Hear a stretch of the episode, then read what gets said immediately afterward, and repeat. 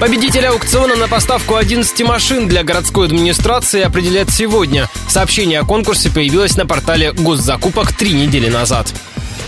Подробности. Для нужд местных чиновников городское хозуправление планирует купить 5 серебристых и 6 белых авто. Все машины должны быть новыми, с пятилетней гарантией, шестиступенчатой коробкой передач и мощностью не больше 150 лошадиных сил. Каждая машина должна иметь современную стереосистему, цветную интерактивную панель и 4 электростеклоподъемника. В белых машинах также должен быть подогрев руля, передних сидений и боковых зеркал.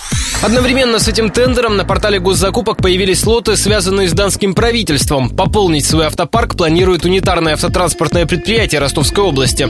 Эта структура в составе регионального Минтранса ежегодно предоставляет машины региональным ведомствам.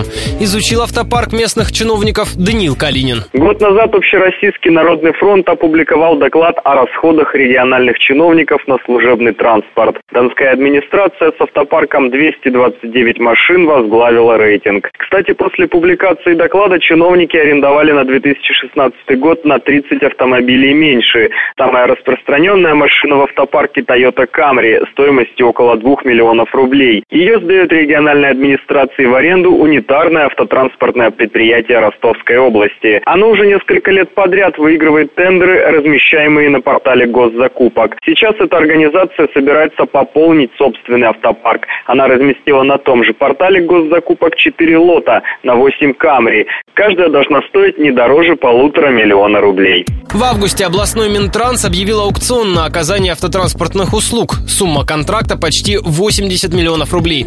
За эти деньги должны быть предоставлены 197 автомобилей. Срок исполнения с 1 октября по 31 декабря этого года.